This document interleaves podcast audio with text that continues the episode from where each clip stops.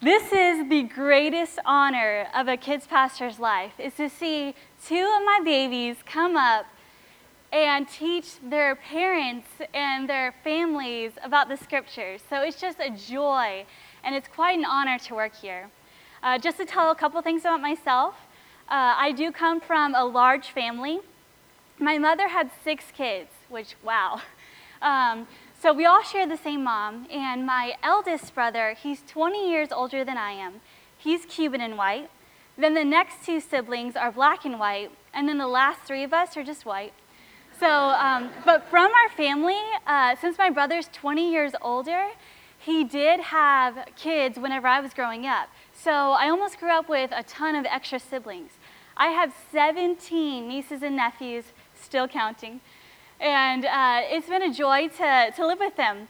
But my twin and I, right over there, um, her and I are very competitive with each other. And so we always compete to who's the favorite aunt. And um, so it's just this ongoing battle. But uh, a couple, maybe a couple months ago, my niece Mia, she was about seven years old at the time. And I was calling her, so I live in Lakeland now, and they live in my hometown, Sebring.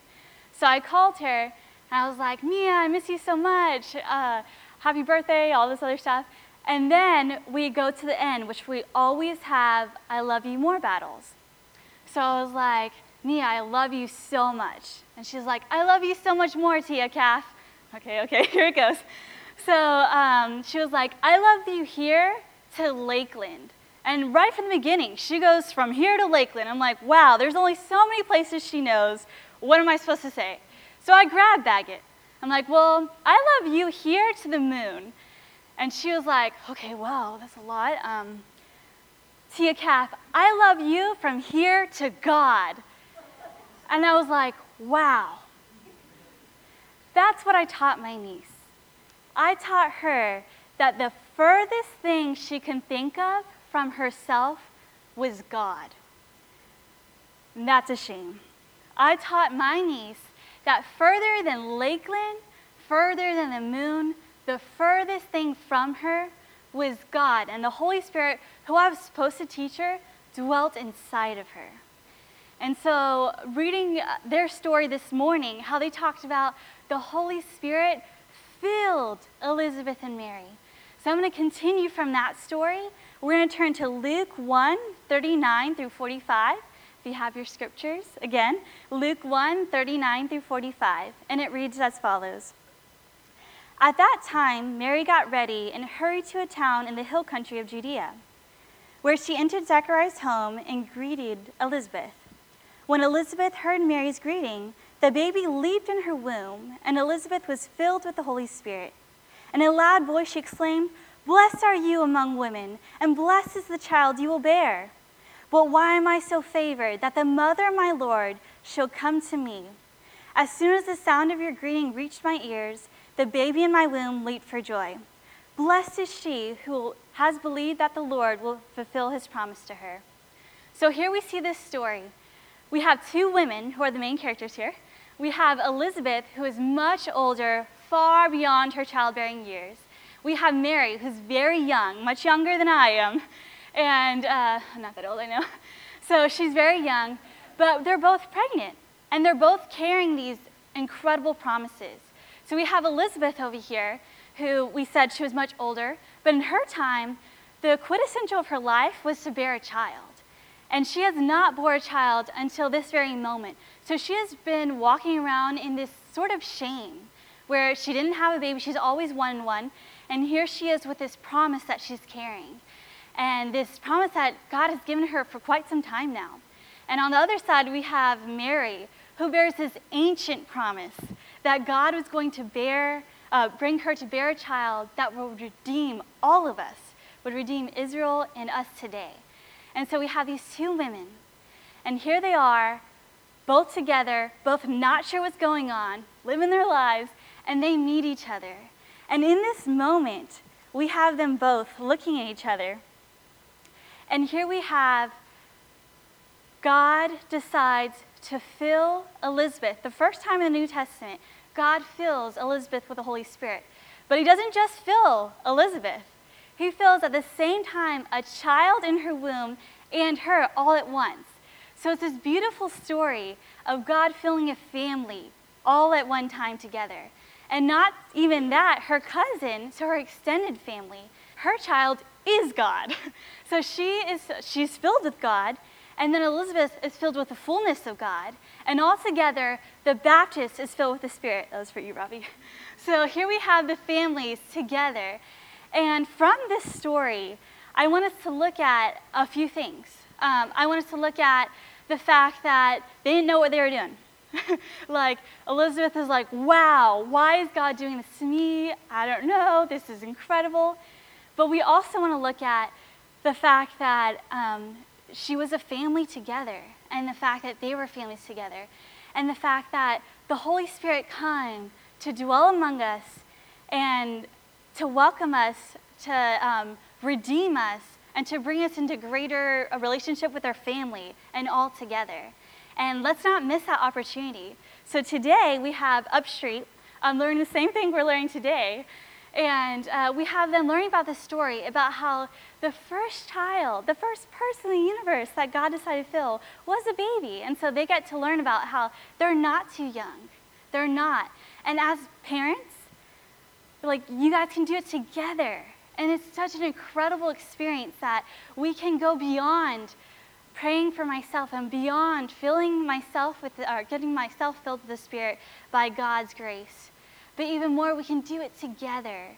And so, my main point today is that we're not alone. You know, we, we are with the, the Spirit's with us. And we get to extend that and we get to be a part of that together. Um, another point I want to bring is that um, it happened all at once. It was no hierarchy there. It wasn't the father um, who was filled with Spirit and then went over to his wife and she was filled and then their baby. It was all at once. The families all together got this great moment where they are together with the Spirit. And so, continue into this. Um, I don't want us to. I don't want us to leave thinking that um, that it's difficult. Um, sometimes it can be. So I do want to share a little bit of kind of my experience with the Spirit. Um, when I grew up, um, I didn't grow up in church. Um, we, my family didn't know the Lord. Actually, when I was younger, my sister, who's two years older, um, she went to a church service and she came back and she's like, um, God was there. They talked about God. And I was, I was about in kindergarten the first time she ever went to like a VBS service. So I asked her, I was like, God, what's that? And so she told me God's a speaker. So she thought God was the pastor. And I went away thinking, oh, God's a speaker, God's headphones. Like, yeah, these are some good. So everyone said, God's good. So I was like, yeah, God's good. So that was kindergarten. And it wasn't until when I was a teenager um, that I went to church for the first time, still believing God was a brand of headphones. And so when I went to a service and I heard people speaking in tongues, I heard people, just an interesting time of them praying to God, and I thought it was so interesting. Like, what is going on at this place?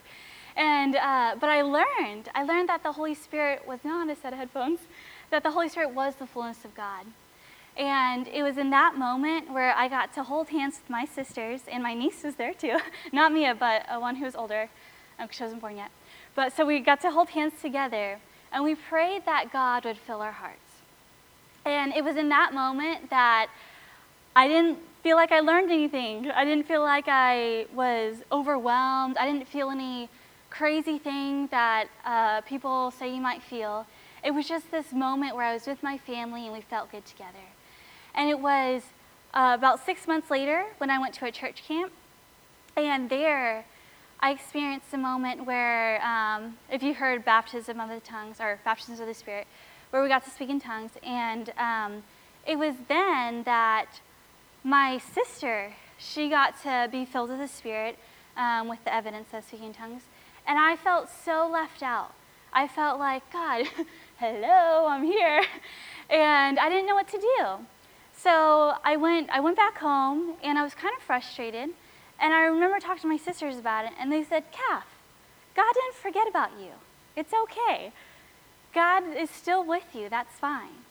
And so a few weeks go by, and I remember um, we were at like almost like an altar call, and we were all praying together. And a few of my friends who were a few years younger than me, she was praying, and she had lost her dad, and it was a really difficult time.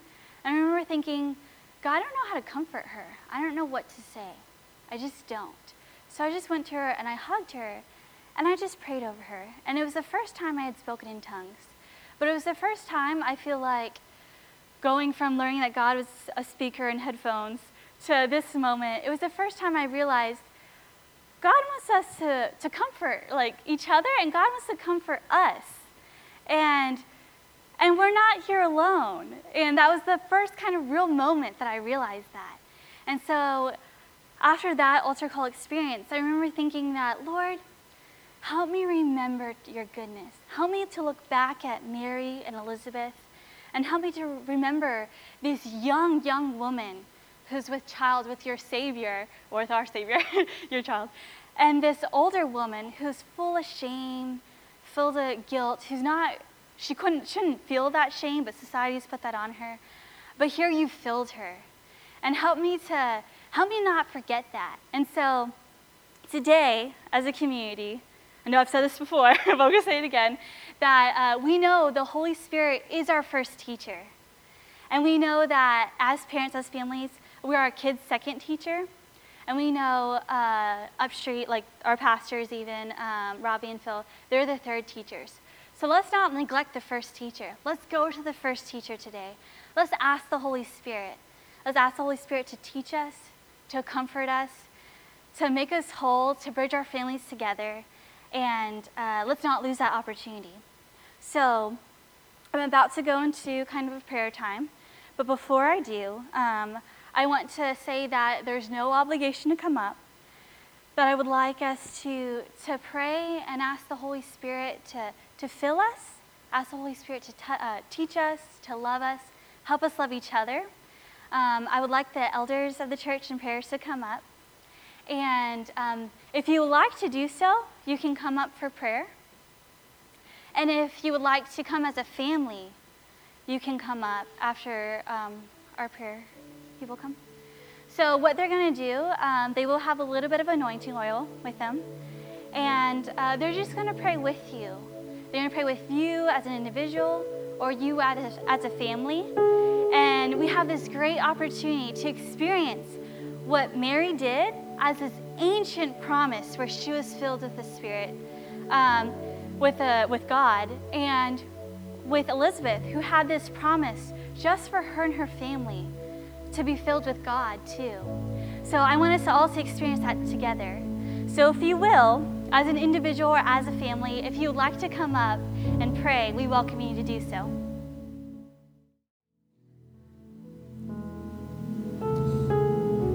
This is such a beautiful and sweet time.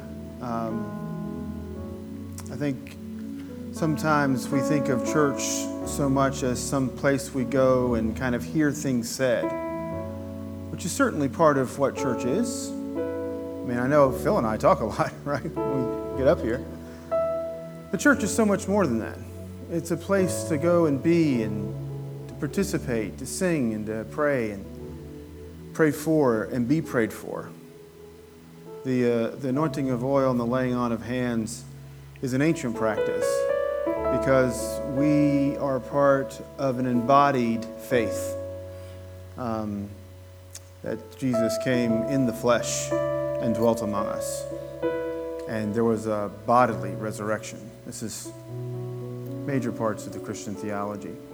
Look, next week we have a very special service uh, planned for us, a Thanksgiving liturgy, and we hope to see you then. Uh, but between now and then, I pray that you would go in peace and that the peace of the Lord would be upon you and within you, and that you would be agents of that peace in your world, with your families, with your coworkers, with your neighbors, and with the strangers that you bump into at the park or at Publix or wherever you may go. In Jesus' name, amen.